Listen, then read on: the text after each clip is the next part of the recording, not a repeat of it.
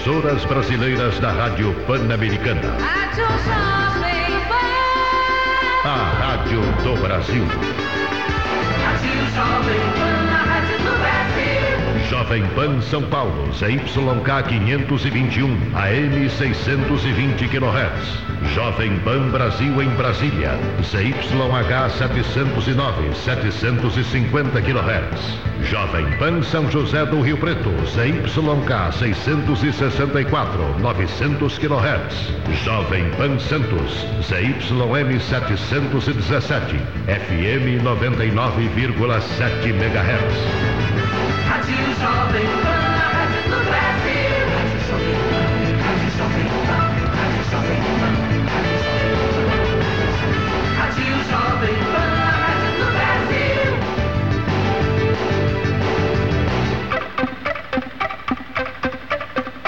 Hora certa. Duas horas, seis minutos. Jornal Jovem Pan. Boa tarde, está começando mais uma edição do Jornal Jovem Pan, quinta-feira, dia 15 de outubro de 2009. A produção é de Simone Manocchio, trabalhos técnicos Arthur Figueroa e as vozes de Antônio Freitas e Leonardo Miller. Na Jovem Pan, jornalismo é o que faz diferença na sua vida. É o que interessa no seu dia a dia. que atormenta os parlamentares. Agora, O tempo na capital permanece. agora, A área de maior concentração Neste dos momento. manifestantes é neste momento, principais estradas que ligam Jornal a Jovem capital ao Pan. litoral. Hoje, Bolsa de Valores de São Paulo que serviço de informação. Jornal Jovem Pan. não significa Informação e serviço. Jornal Jovem Pan. Vamos aos principais destaques. Os assuntos do dia No Jornal Jovem Pan. O presidente Lula acusa José Serra de se aproveitar eleitoralmente ao dizer que faltam investimentos em irrigação no Nordeste. O governador de São Paulo rebate, declara que ficaria feliz se a constatação dele fosse levada em conta.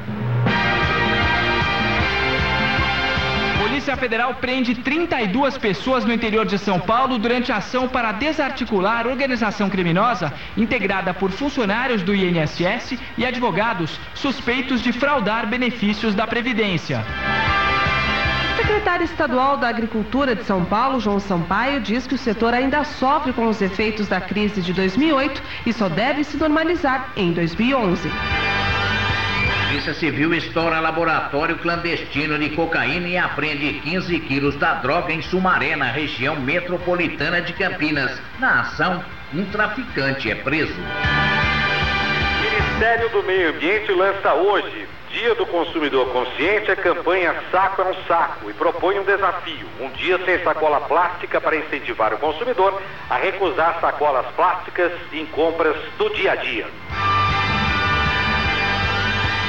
Impressão da nova prova do Enem custará 32 milhões de reais. Nova gráfica também será responsável pelo manuseio e entrega aos Correios. Receita Federal faz operação para coibir importação irregular de carros e motos em São Paulo e no Espírito Santo. Taxa de juros das operações de crédito cai para 7,01%, a menor desde 1995. União Europeia e Coreia do Sul assinam acordo comercial que elimina todas as tarifas entre as duas economias. Ministra-chefe da Casa Civil, Dilma Rousseff, irá prestar depoimento no processo do mensalão no próximo dia 20. Inadimplência do consumidor recua 1,7%, a segunda queda consecutiva de acordo com a Serasa. Vendas no varejo sobem 0,7% em agosto e acumulam alta de 4,7% no ano. Polícia Federal prende 10 pessoas acusadas de tráfico internacional de drogas no Rio Grande do Sul e no Mato Grosso do Sul. Jornal Jovem Pan. O centro do país. O centro do poder. Brasília. A informação às duas horas e nove minutos de Luciana Verdolim. Duas e nove em Anchieta e o ministro do Planejamento, Paulo Bernardo, garantiu hoje que até o final do mês o governo deverá definir se vai prorrogar ou não a redução do IPI para a chamada linha branca. São máquinas de lavar, principalmente no país. O ministro disse que essa é uma definição do Ministério da Fazenda, mas que o presidente Lula tem sinalizado que o interesse é que o Natal das famílias brasileiras seja mais poupudo, que as mulheres consigam comprar máquinas de lavar e os homens fogões para cozinharem nos finais de semana. O ministro, no entanto, deu um recado: quem tiver dinheiro agora deve antecipar as compras e ele disse que até o final do mês o governo deve tomar uma decisão final. O ministro do Desenvolvimento, Miguel Jorge, já deixou bem claro que, pessoalmente, ele defende a prorrogação do IPI para a chamada linha branca, pelo menos até o Natal desse ano. A definição deve ser tomada mesmo pelo Ministério da Fazenda, que ainda resiste à prorrogação do IPI. O ministro Paulo Bernardo garantiu hoje também que, apesar das contas apertadas por conta da crise econômica internacional, o governo vai conseguir fechar o ano no azul. Não vai haver problemas orçamentários, mas isso não significa que vai sobrar dinheiro, por exemplo, para reajustes, novos reajustes para o funcionalismo público federal que já vem se mobilizando aqui em Brasília e sinaliza com uma nova greve. O ministro diz que está em estudo a possibilidade de aumento no valor do ticket refeição, mas que de maneira nenhuma haverá discussão ainda esse ano com relação a reajuste salarial, que não há espaço para isso. Hoje o Ministério assinou uma instrução normativa que vai permitir ao governo intervir em contratos de prestação de serviços terceirizados vai se criar uma conta vinculada na Caixa Econômica Federal para depósitos de fundos de garantia. Se a empresa que terceirizar os funcionários atrasar salários, é, o governo poderá suspender o repasse de recursos para essa empresa e pagar diretamente ao trabalhador.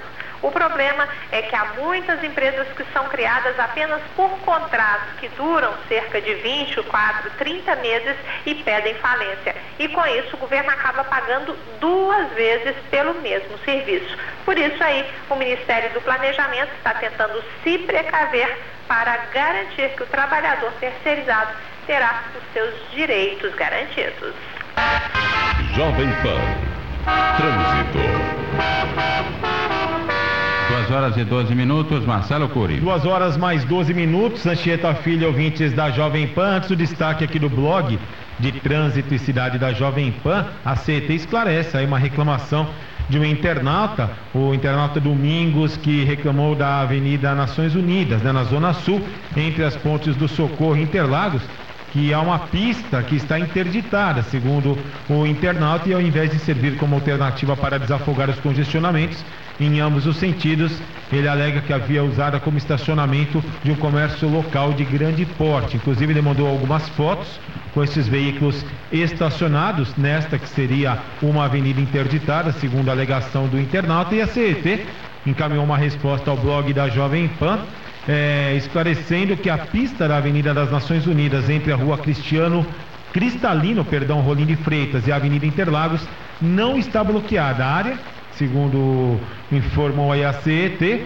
é, refere-se a um canteiro central da avenida onde existem algumas vagas que permitem o estacionamento de veículos e que, portanto, do ponto de vista legal e de engenharia de tráfego, não há infração de trânsito e nem prejuízos à fluidez viária aí, no caso nesta área da zona sul aqui da cidade de São Paulo, mas a CET informa que há um estudo de uma reconfiguração geométrica que está sendo elaborado aí pela área técnica da CET. Portanto, está aí a explicação da CET para a reclamação do internauta no blog de trânsito aqui da Jovem Pan. Você também pode mandar a sua reclamação. Acesse agora o blog, você pode também acompanhar essas imagens encaminhadas pelo internauta. O endereço jp.com.br barra blog de trânsito. Agora sim, temos atualização do índice de lentidão da CET, são 46 quilômetros em toda a capital. Após uma manhã chuvosa, motorista agora enfrenta lentidão no sentido Ayrton Senna, a princípio em função do excesso de veículos entre a ponte Atílio Fontana e a ponte da Casa Verde. Neste caso, a pista é expressa com 8 quilômetros e na pista local, a partir da ponte Atílio Fontana, mais 7 quilômetros de congestionamento. A Avenida Aricanduva deve ser evitada no sentido marginal, também a Avenida Avenida dos Bandeirantes, complicada no sentido marginal, a partir do viaduto Santo Amaro, 2 quilômetros, e a Francisco Matarazzo, no sentido centro, entre a Avenida Pompeia e a Rua Cardoso de Almeida, situação também complicada, com 2 quilômetros de lentidão. Índice apurado pela CET, ainda na casa dos 46 quilômetros em toda a cidade de São Paulo. Aline.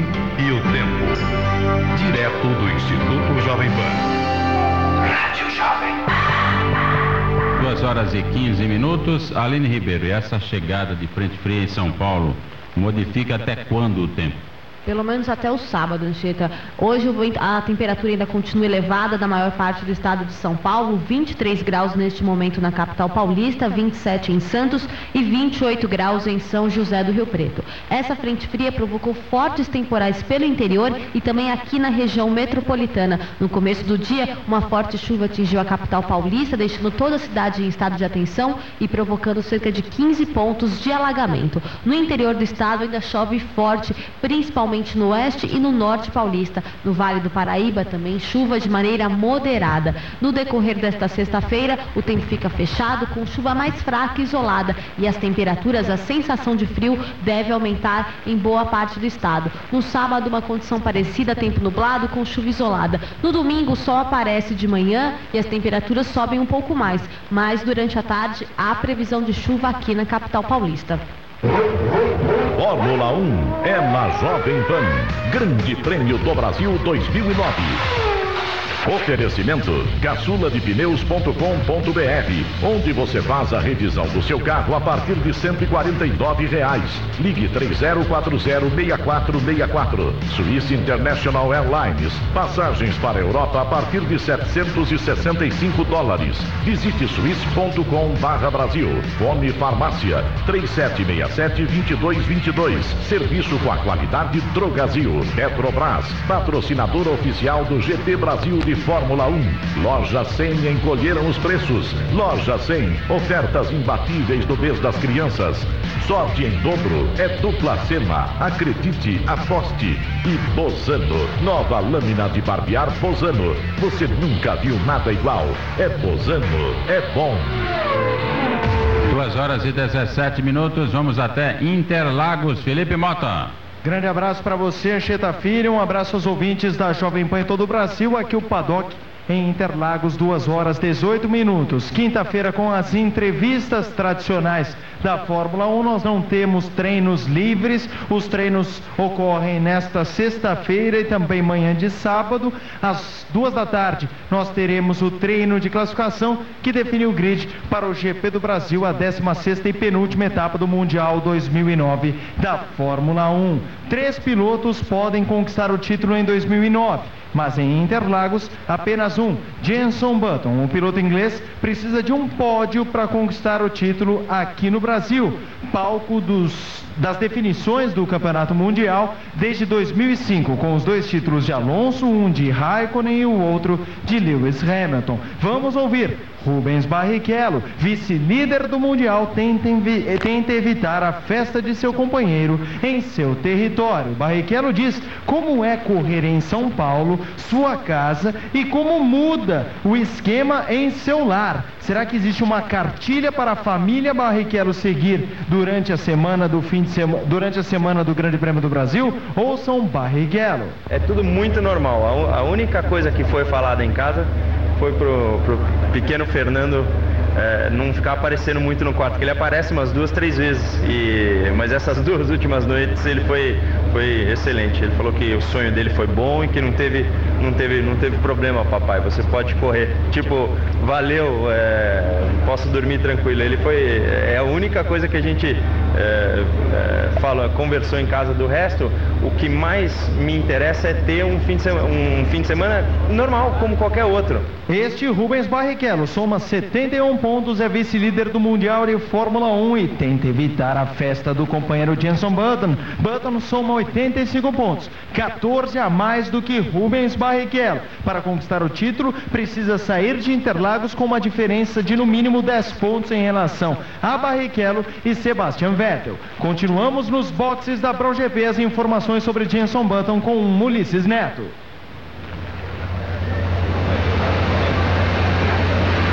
Daqui a pouco vem Ulisses Neto com o Jenson Button, realmente. Como o campeão, como quase campeão, tem tudo para levar o título aqui em São Paulo, mas mesmo assim há uma desconfiança por parte do próprio inglês. Ele disse que, é claro, é preciso ter muita cautela antes de comemorar esse título aqui em São Paulo. Apesar de tudo isso, Jason Button diz que não está se sentindo pressionado, não. Ele foi questionado hoje, durante a entrevista coletiva pela manhã, se estaria diferente, se sentindo diferente agora, que está bem perto perto de se tornar campeão. Ele disse que não, que hoje de manhã acordou muito tranquilo. Vamos ouvi-lo. Um, well, I woke up very happy this morning. I had some pretty good dreams, so uh, looking forward to the weekend. You know, I don't think it. I don't think it adds to the pressure knowing that you could win the world championship that weekend. I think it adds to the excitement for sure.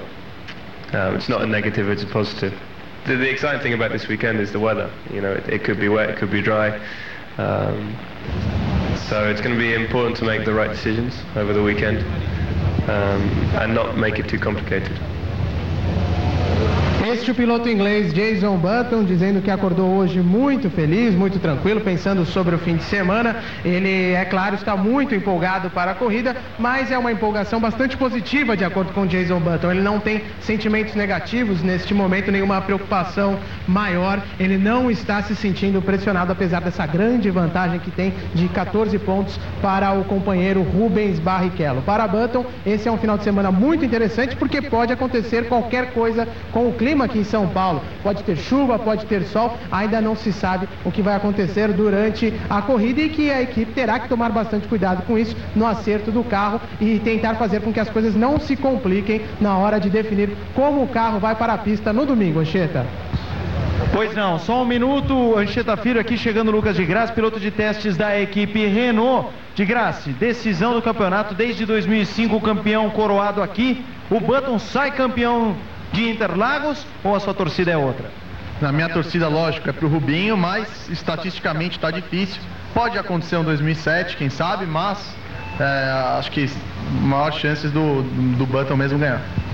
Qual a perspectiva da Renault para o Grande Prêmio do Brasil? Você foi cogitado, de graça vai correr, chegou perto ou não foi bem por aí? É, bateu na trave dessa vez, né? Seria um sonho começar minha carreira na Fórmula 1 aqui no Brasil.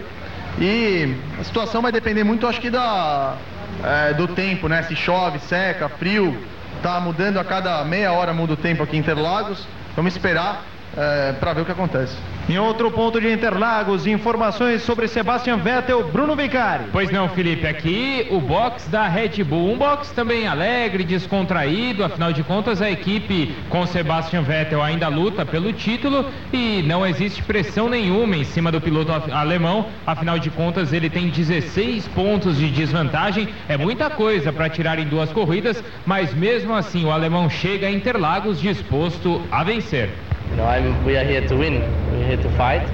Obviously, looking at the points, it could be a bit better, but uh, that's the position we are in now. But uh, I'm excited. We can still do it, and I still believe in it. So. Aqui para lutar, estamos aqui para vencer. Obviamente, olhando a pontuação, a situação poderia estar melhor, mas essa é a nossa realidade, por isso vamos lutar. Estou bastante confiante. Palavras do alemão Sebastian Vettel, Felipe Mota. Aqui o giro da reportagem Jovem Pan em Interlagos. Nós vamos voltar para a Avenida Paulista, o estúdio principal da Jovem Pan com Manchieta Filho. Jornal Jovem Pan. Futebol Jovem Pan. Opinião e informação para você. Oferecimento. Loja 100 encolheram os preços. Loja 100, ofertas imbatíveis no mês das crianças. Dreyer, eu duro, tome um Dreyer. Peças originais Volkswagen, as únicas sob medida para seu caminhão. Brameiro tem fé e sempre acredita na vitória do seu time. Sorte em dobro é dupla cena. Acredite, aposte. E Gelol, dor muscular, dor na coluna, contusão. Passa Gelol que passa. Se persistirem os sintomas, o médico deverá ser consultado. Amigos do Jornal Jovem Pan, Argentina classificada para a Copa do Mundo, motivo de alívio para Matias de Federico, meio argentino do Corinthians. Motivo também de descontração na entrevista coletiva do jogador. Ele respondeu se os brasileiros do Corinthians estavam torcendo contra ou a favor da Argentina. Ouçam a resposta. Algunos para que Argentina vaya y otros no. Eh, he hecho apuesta, he ganado porque Argentina ganó. Así que a Dentiño le gané. A Dentiño le gané. Que debe, todavía no pago Dentiño. Hoy tiene que pagar a la tarde. Obviamente que yo creo que, que, la gente brasilera quería que Argentina vaya al Mundial porque como yo mismo como argentino, si, sin Brasil un Mundial no, no tendría gracia, ¿no? Palavras de Matias de Federico, argentino do Corinthians, no Jornal Jovem Pan.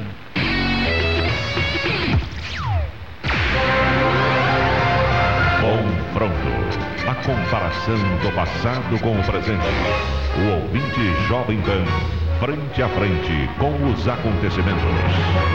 Em 14 de outubro do ano de 1964, Martin Luther King recebeu o Prêmio Nobel da Paz por sua luta incessante pelos direitos humanos dos negros nos Estados Unidos. I still have a dream.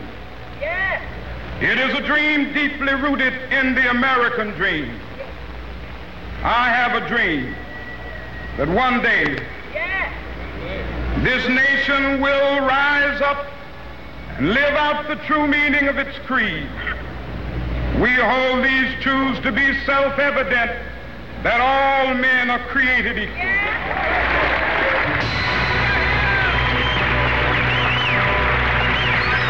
Este ano, o Prêmio Nobel da Paz será entregue ao presidente dos Estados Unidos, Barack Obama. O prêmio foi concedido por conta dos apelos do presidente pelo desarmamento nuclear e por seu trabalho pela paz mundial. Confronto. O passado e o presente. Produção Paula Carvalho.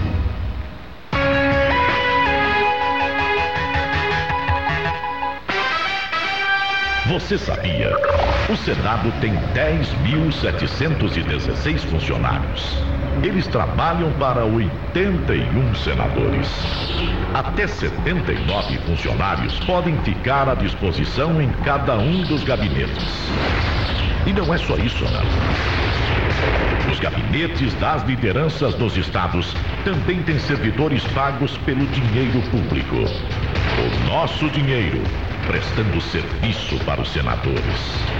Afinal, em 2010 tem eleição e a campanha dos parlamentares precisa de gente para trabalhar.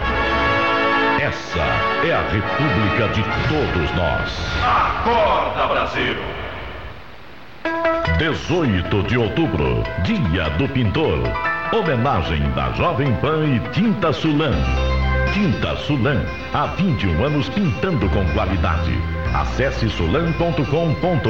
Uma obra consome tempo e dinheiro, e para evitar transtornos é crucial a contratação de um pintor. O profissional verifica a metragem e as especificações do imóvel, traçando a melhor forma de execução do serviço. Além disso, determina a quantidade exata de tinta que será utilizada no trabalho, evitando o desperdício. Para que não haja contratempos numa obra, tenha sempre à mão o telefone do pintor de sua confiança. Com isto, se chegará ao melhor orçamento, com a convicção de uma arte realizada com perfeição. A presença do pintor, além de garantir bons frutos com um agradável visual, gera economia numa obra. Jornal Jovem Pan. Jornal Jovem Pan, 2 horas 28 minutos. Tiago Berrais. 2 e 28, Anchieta. O presidente Lula ironiza as críticas do governador de São Paulo. Elogia a preocupação de José Serra com o Nordeste. Ontem, o Tucano aproveitou a visita do petista às obras de transposição do São Francisco para citar a falta de investimentos federais em irrigação. Ele esteve em Pernambuco no último fim de semana e constatou que comunidades ribeirinhas sofrem com a falta de água. Hoje, em entrevista à Rádio do Nordeste, o presidente Lula alfinetou o governador de São Paulo. Eu, eu não sabia que o Serra tem alguma preocupação com o Nordeste, mas se começa a ter, se começa a ter um pouquinho perto das eleições, é um bom sinal. É um bom sinal. Em resposta ao presidente, o governador José Serra declarou que ficaria feliz se Lula levasse em conta a constatação que fez em Pernambuco. Eu disse que pararam obras de irrigação. Se aquilo que eu disse ajudar a ter um metro a mais de irrigação em Pernambuco, no sertão de Pernambuco, eu vou ficar feliz. Se o que eu disse aumentar um metro, quer dizer, um hectare de, de irrigação, em função do que eu falei, eu fico contentíssimo.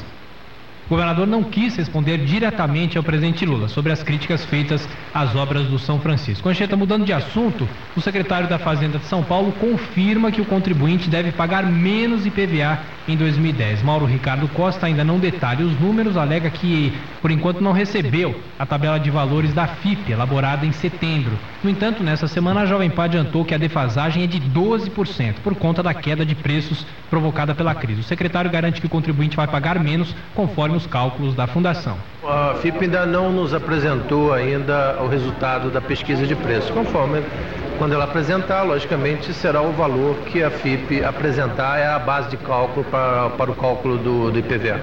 É, nós estimamos que vai haver uma redução do, do IPVA, não podemos é, informar nesse momento qual é o valor.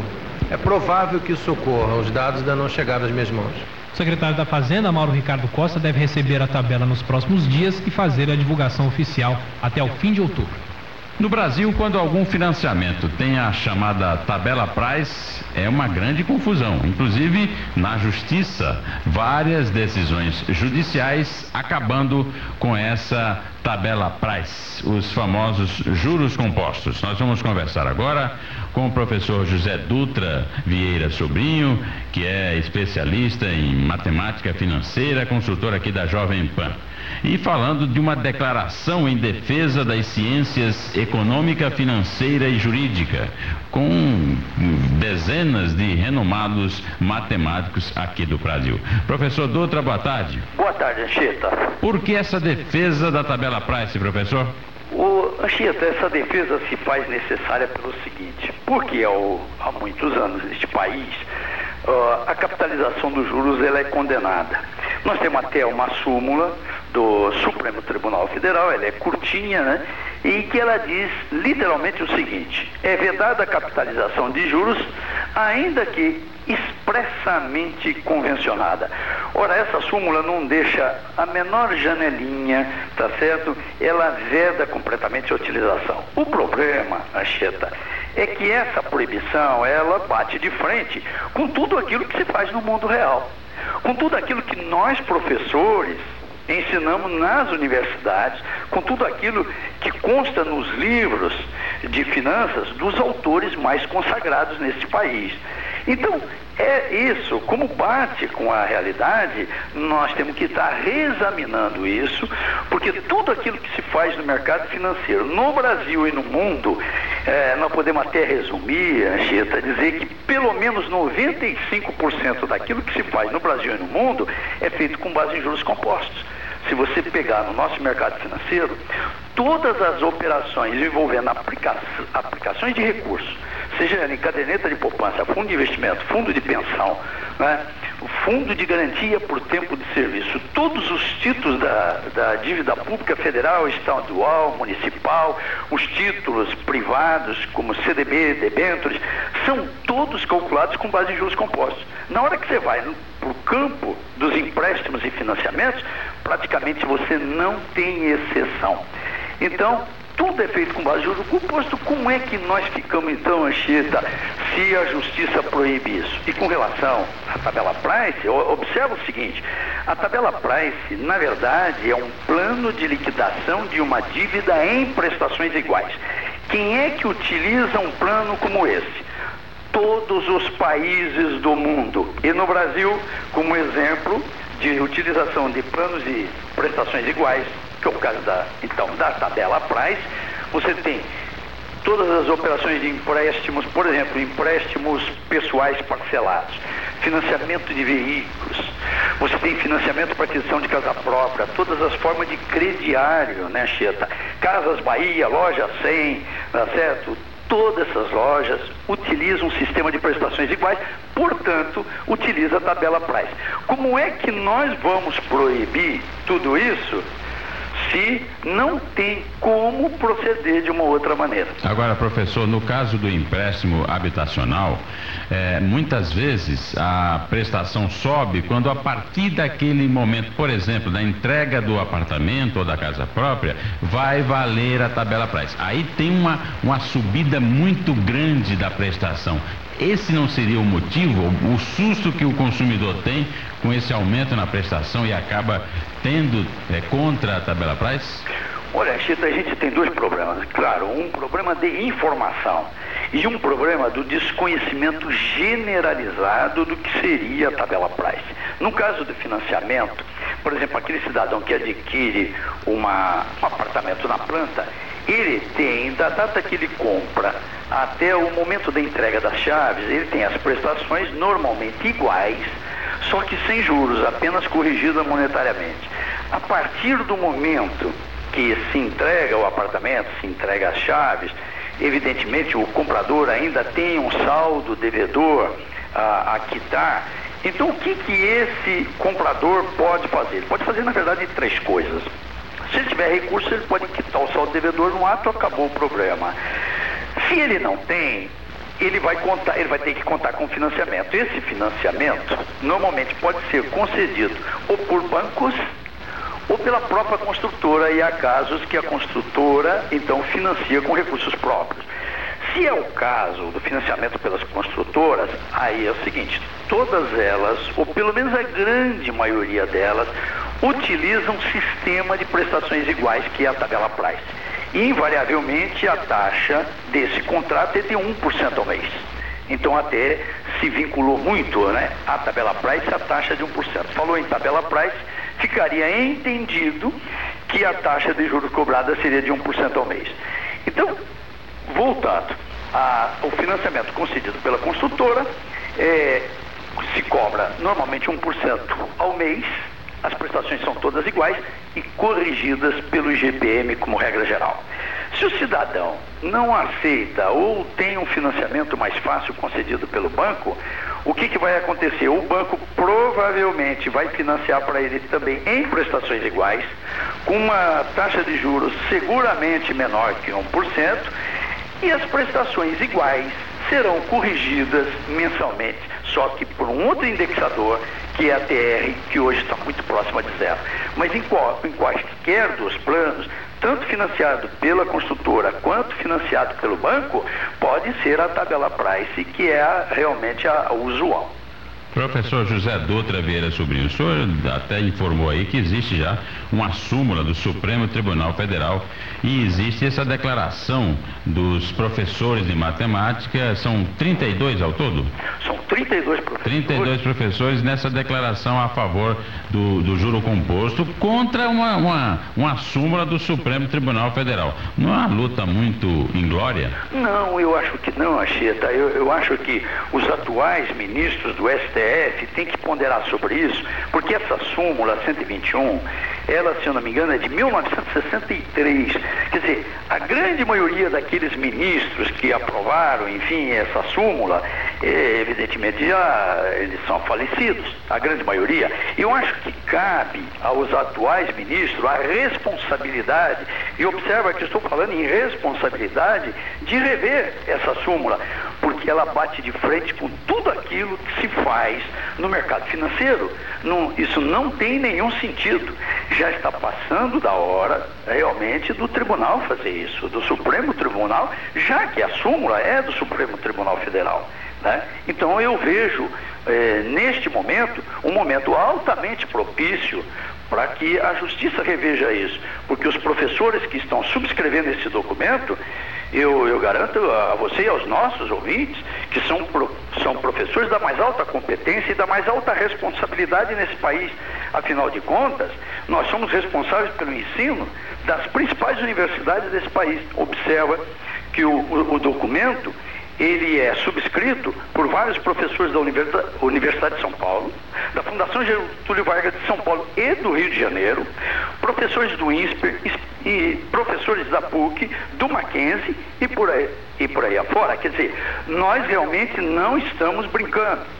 Esse é um assunto para ser revisto, no meu entendimento, e é uma questão de responsabilidade nossa né, daqueles que têm a responsabilidade do ensino, como é o nosso caso, e daqueles que têm a responsabilidade pela elaboração das leis e pelo cumprimento das leis. Não pela elaboração, mas pelo cumprimento das leis.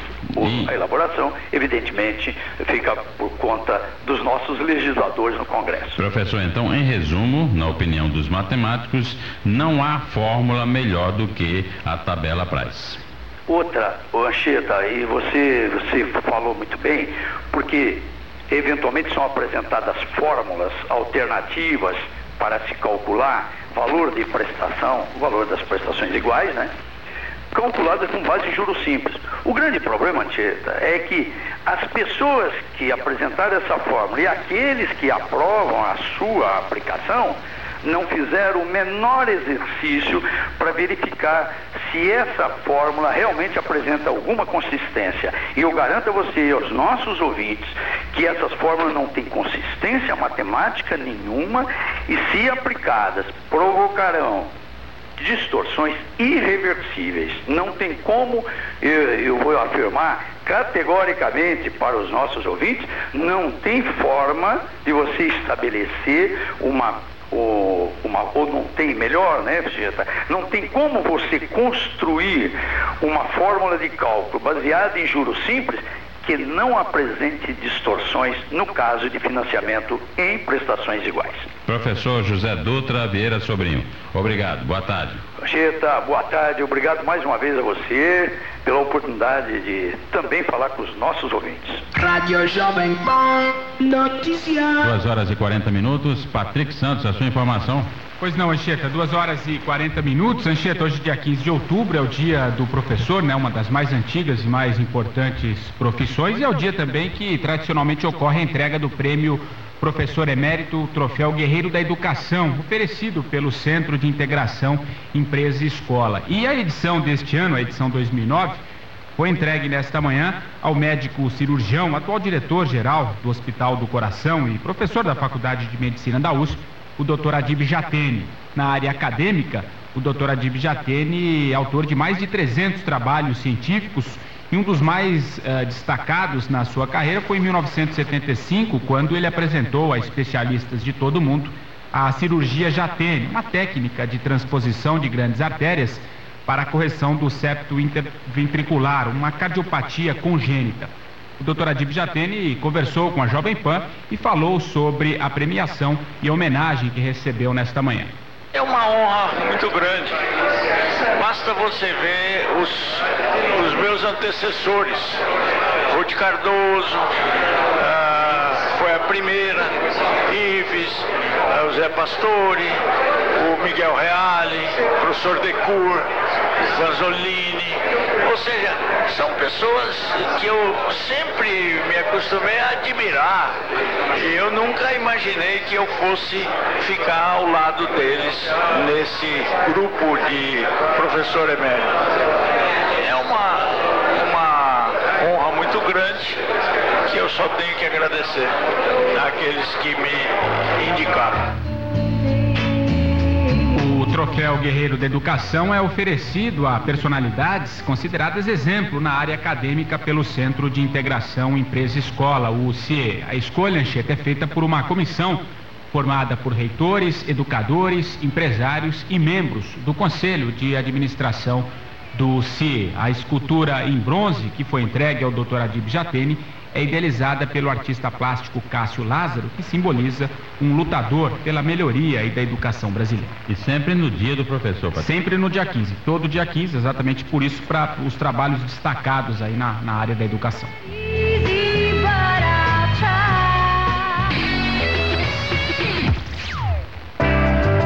Estomazil apresenta seus novos sabores.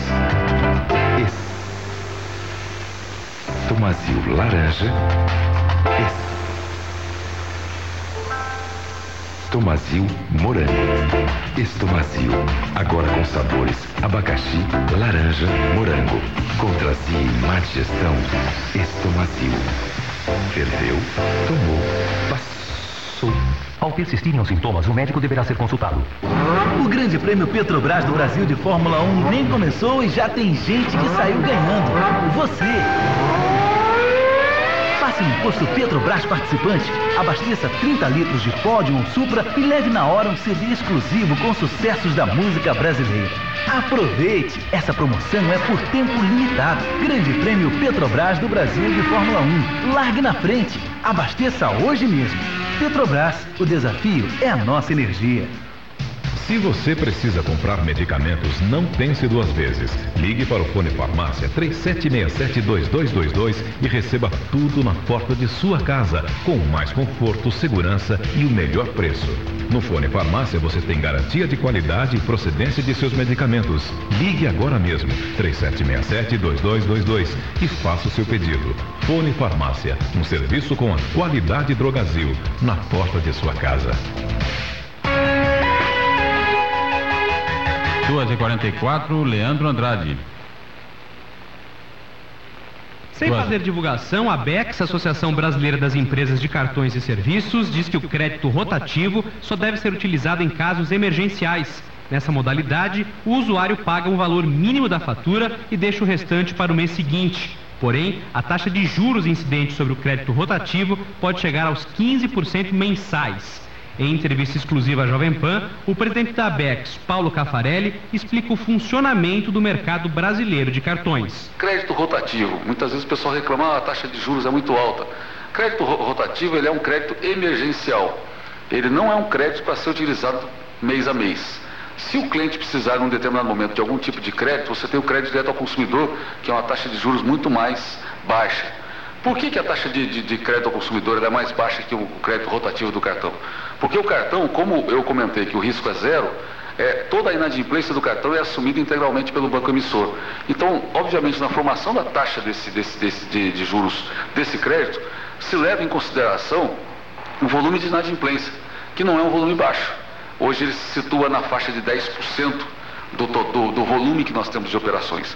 Então essa conscientização é absolutamente necessária e para o lojista é aquilo que eu comentei, ou seja, é uma venda com risco zero, é, o lojista demora às vezes 30 dias para receber, mas lembrando também que o usuário tem 40 dias para pagar. Então isso é uma equação, na verdade. A gente só consegue dar os 40 dias para o usuário porque o, o lojista recebe em, 40, em 30 dias. Então é um modelo muito próprio do Brasil, mas que vem funcionando muito bem eu, eu diria assim que é, nesse quesito ele se encaixa absolutamente perfeito dentro de, do, dos atores aí, ou seja, a rede adquirente, o banco, o usuário e o lojista.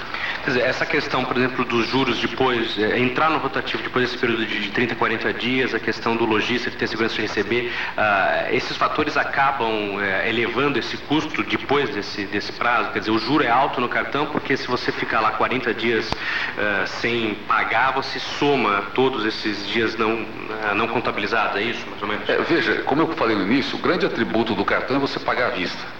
Quer dizer, venceu, lá você tem até 40 dias, pagou, você teve 40 dias sem juros. É óbvio que a partir daquele momento, se você for fazer o rotativo, é, além, como eu falei, além da, da, do nível de inadimplência, que na formação da taxa tem um índice chamado índice de perda, que ele compõe a taxa final da, do, do, cartão de crédito. Então, quando você é, tem um volume de atraso grande, é, esse índice sobe. Quando esse índice sobe, notadamente, sobe também a taxa de juros. É, além disso, você tem uma questão de que esses 40 dias que o cliente ficou sem, sem pagar, obviamente, se você somar isso aos 30 dias que ele vai, é, digamos assim, fazer a, a, a, renovação do seu débito, e você teria, teoricamente, de dividir essa taxa de juros por dois, porque ele já ficou um mês sem pagar nenhuma taxa de juros. O Ministério da Fazenda fala em interferir na indústria de cartões, talvez no ano que vem, mas garante que isso não irá acontecer de uma hora para outra. Sem nenhuma regulamentação, as administradoras abusam dos juros e o aumento da inadimplência acaba penalizando o consumidor que paga em dia. 2h48, André Guilherme.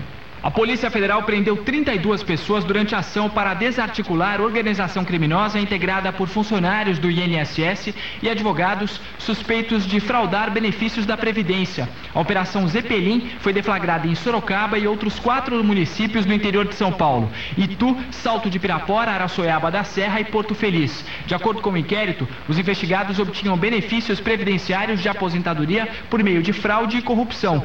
O delegado Júlio César Baida Filho explica explica como a quadrilha atuava. Ela era uma quadrilha que atuava em duas frentes, tanto é, vendendo facilidade quanto fraudando benefícios.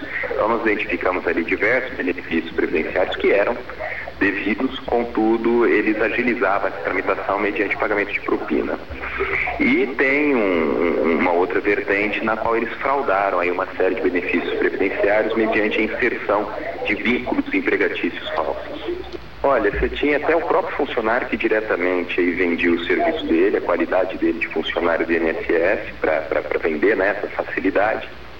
E acabava vendo boca a boca entre as pessoas satisfeitas né, com, com essa prestação de serviço.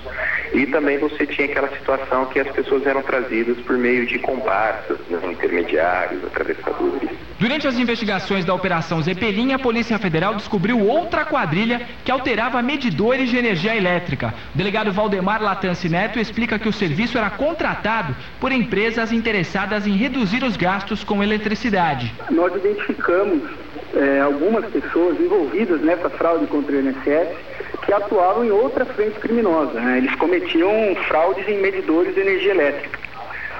E, e, continuamos as apurações, chegamos a 40 renomados estabelecimentos comerciais aqui da cidade que contrataram o serviço dessa quadrilha que fraudava medidores de energia elétrica.